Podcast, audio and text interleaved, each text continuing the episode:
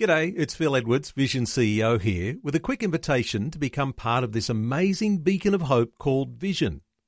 Together we can put our love into action to help people of all kinds build or rebuild their lives on the truth of God.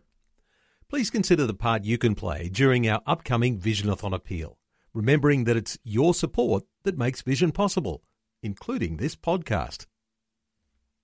Life, culture, and current events from a biblical perspective. 2020 on Vision. Let's talk with Ashley Saunders from Family Voice Australia. There's an issue that's uh, developed, of course, with the expert panel that's reviewing religious freedom laws in Australia. Religious groups and charities and other invitees have been speaking openly and honestly in some closed meetings with the expert panel. Now, they have uh, reportedly promised that the testimonies being shared are not being recorded. So people will be able to speak honestly and openly. Uh, they want discussion to inform the work of the review.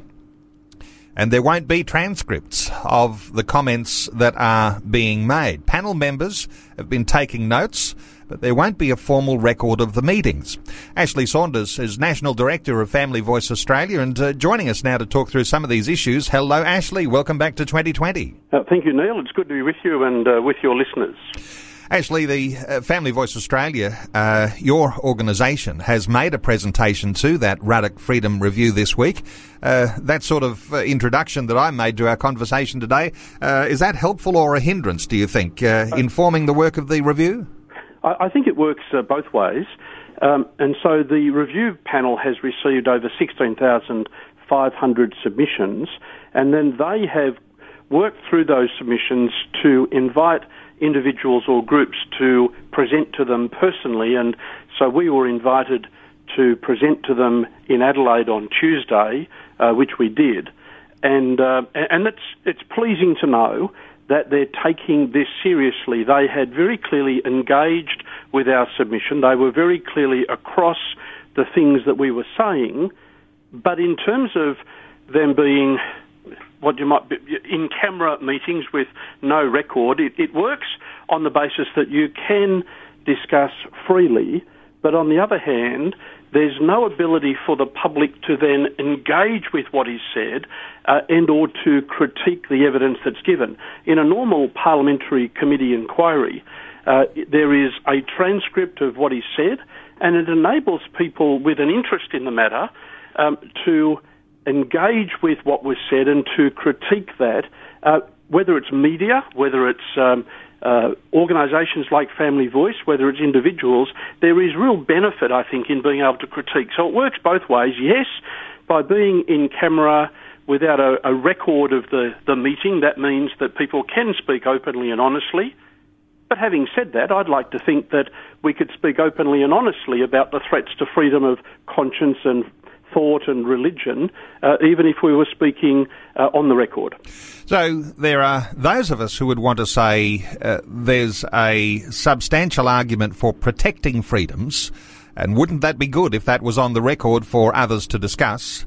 Uh, but there are those who are trying to shut down the freedoms, and uh, we would say, wouldn't that be good if that was on the record for others to discuss? Uh, but for those who are uh, trying to shut down the freedoms, they perhaps will benefit most from this idea that there are no notes.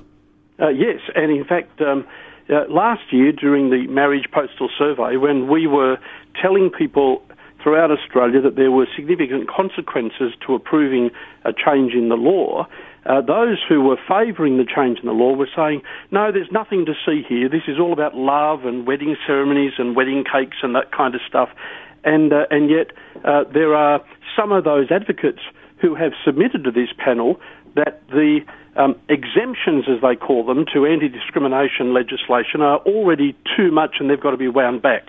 Uh, in the Northern Territory, there's a discussion paper separate to this panel that is arguing, for example, that there are benefits in winding back the ability of Christian schools to appoint staff who live in a manner consistent with the beliefs, that hold to the beliefs and live in a manner consistent with that belief. So that's already on the agenda in the Northern Territory, and we've made a submission very strongly against that.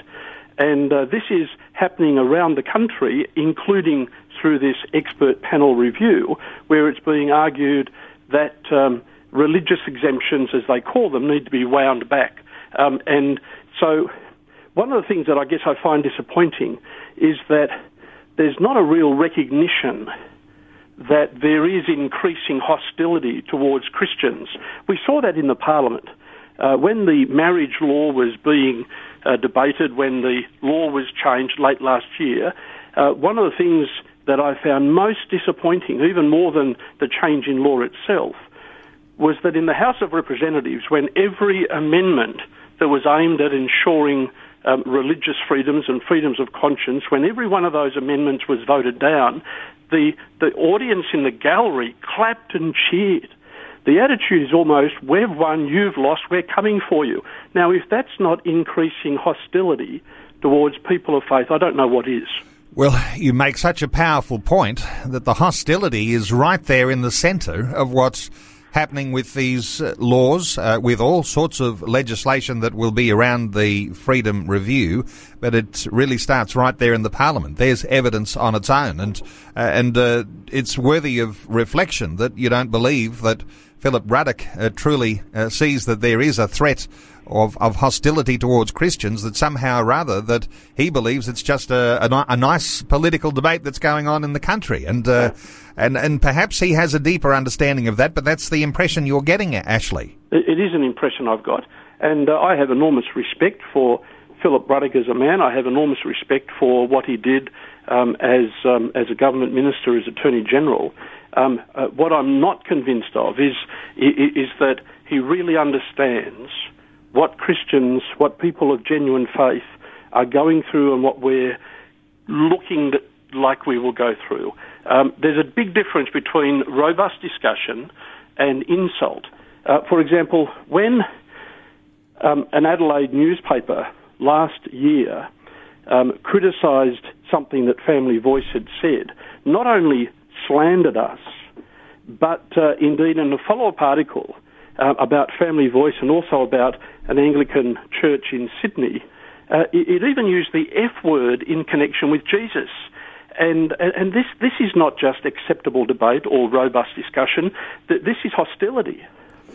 Yes, this uh, open and uh, flagrant hostility against the church is something we are seeing on the rise.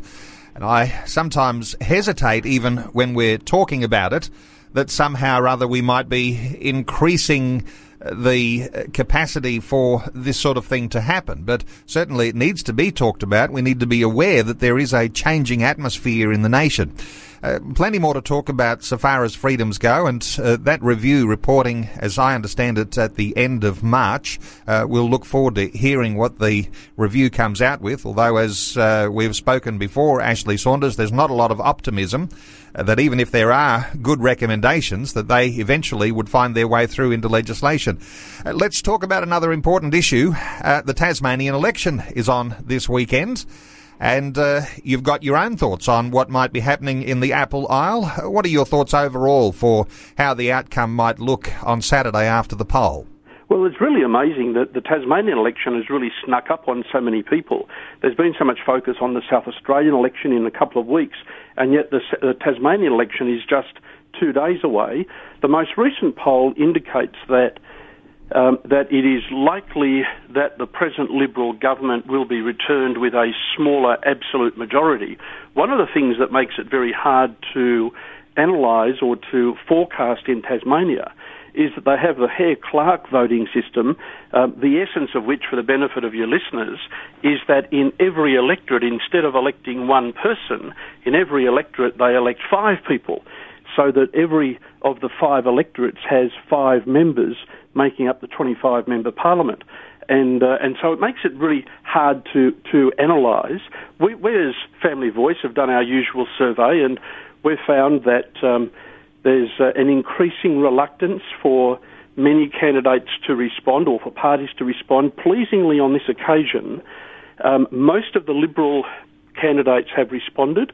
Most of the Greens candidates have responded, and we say thank you to both of those parties for engaging uh, with this material, but uh, only one or two Labor candidates uh, has responded, And what we find is that across the, the issues that we raise, and people can go to our website. I'm sure you'll give the website in just a moment. On the right hand side of the main page, there's a link there for the Tasmanian election. You can look at what the questionnaire is, what the questions we've asked, and then you can look from electorate to electorate to see who has responded and how they've responded.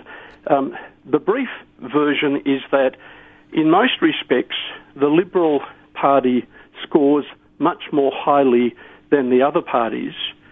Um, in most senses, their policies are much more family friendly, except that the Labor Party has made poker machines a big issue. And uh, that is probably the only issue in which the Labor Party, um, in terms of our questions, is well ahead of the others. Because they've made a promise to, uh, if elected, remove all poker machines from clubs and hotels within the next few years. And uh, to actually take on that vested interest uh, is a very courageous move, and I applaud that.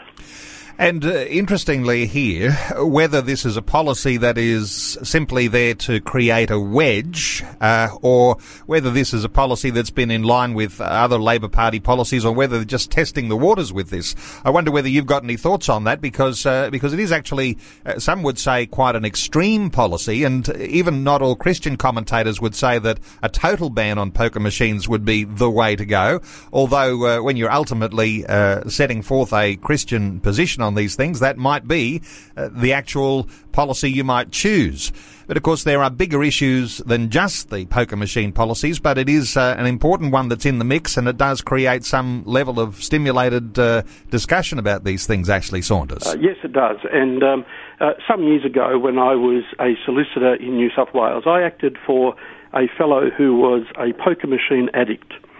And um, it, it cost him his job, it cost him his family. Um, he even had ended up having a criminal conviction because he'd stolen from his employer to fund uh, the habit. And um, the enormous damage um, that uh, it can do, it's just so addictive. And uh, we've heard the revelations over the last few days about uh, about uh, one particular poker machine or hotel owner and um, ways in which they encourage people to stay there. Uh, I, am sure that many listeners like me have gone into clubs uh, for a meeting uh, early in the morning and found somebody sitting at a poker machine, and when you go out some hours later, that person's still sitting at that same seat, and it's so sad. Um, and the cost to individuals, the cost of families is horrendous. Whether the Labor Party in Tasmania is doing this to be courageous, to cause a wedge, I don't know. Uh, I simply do applaud them uh, for having the courage to take that on. I wish that they had the same positive policies in other areas as well. And for listeners uh, wondering about the Tasmanian state election, we are going to have a preview with Christian commentary to the Tasmanian state election tomorrow uh, in our regular talkback time slot. And uh, there'll be an invitation there for listeners uh, to participate in that conversation as we talk through some of the issues, both economic and uh, certainly largely a lot of the social issues in which we often find ourselves as Christians at odds with policies on all sides of government government. So not a matter of uh, being partisan, although somehow or other, at the end of a conversation, uh, oftentimes uh, your views are more uh, clearly defined, and as the dust settles, uh, you get an idea of how you apply your Christian ethics to a vote. So look forward to that conversation tomorrow on 2020 around about this time. Uh, just come back, just one, just before I let you go, Ashley Saunders. Uh, when you talk about the survey results and uh, you say that you've had uh, replies from uh, the Liberals, uh, replies even from the Greens, which is uh, sort of unusual too, because as I understand it, the Greens have been reluctant to reply to Christian surveys in earlier elections. but the Labor Party, very, very guarded, cards close to the chest, not letting people in on what their policies truly are. Don't want to stimulate discussion there. That in itself is a huge concern, is it not? Uh, yes, it is. Uh, I believe very firmly, as somebody who is uh, involved in Family Voice, as somebody who used to be involved in the political process, that it is very important for candidates and parties to make sure that people know uh, what's on the line. It's very important to share what your policies actually are. And uh, what we've found, for example, in Queensland, for some time the ALP was not responding to surveys, and then uh, with the most recent Queensland election, uh, we received a party response the day before the election. So that was the first time for some years they had actually provided us with a party response, and they did it at the very last moment. Um, and um, uh, whether it's the Labor Party, the Liberals, Greens, or anybody else, I do believe it is important for them to outline to people and to groups of interest what their policies are so that people can make an informed debate, so that uh, an informed vote. So it's not just about um, I think the Greens are on about saving the the uh, the the the, uh, the environment. Um, I need to know what their policies are when it comes to um, issues of religious freedom and when it comes to issues of safe schools material and all that kind of stuff. And, and the same for other um, other parties, that it's not just about whether you're creating jobs, but it's also about the standards, about integrity. Now, you and I, Neil, have had discussions over the last couple of weeks about issues of integrity, about character, and uh, we need to know what, what is the what, what, what, what, is, what lies behind the policies? What are the policies and what lies behind them? Very important for parties to engage uh, in that way, I believe. Ashley Saunders, the National Director of Family Voice Australia, and the website where you can access that survey detail that's come from Family Voice Australia, their surveys of political parties and indeed individual candidates. Uh, you'll know that there is a link there that Ashley was talking about. Family Voice Australia website is fava.org.au. That's fava.org.au. Uh, Ashley, thank you so much for taking some time to share your thoughts with our listeners today on 2020. Uh, it's great to be with you, Neil, and I wish you a good morning.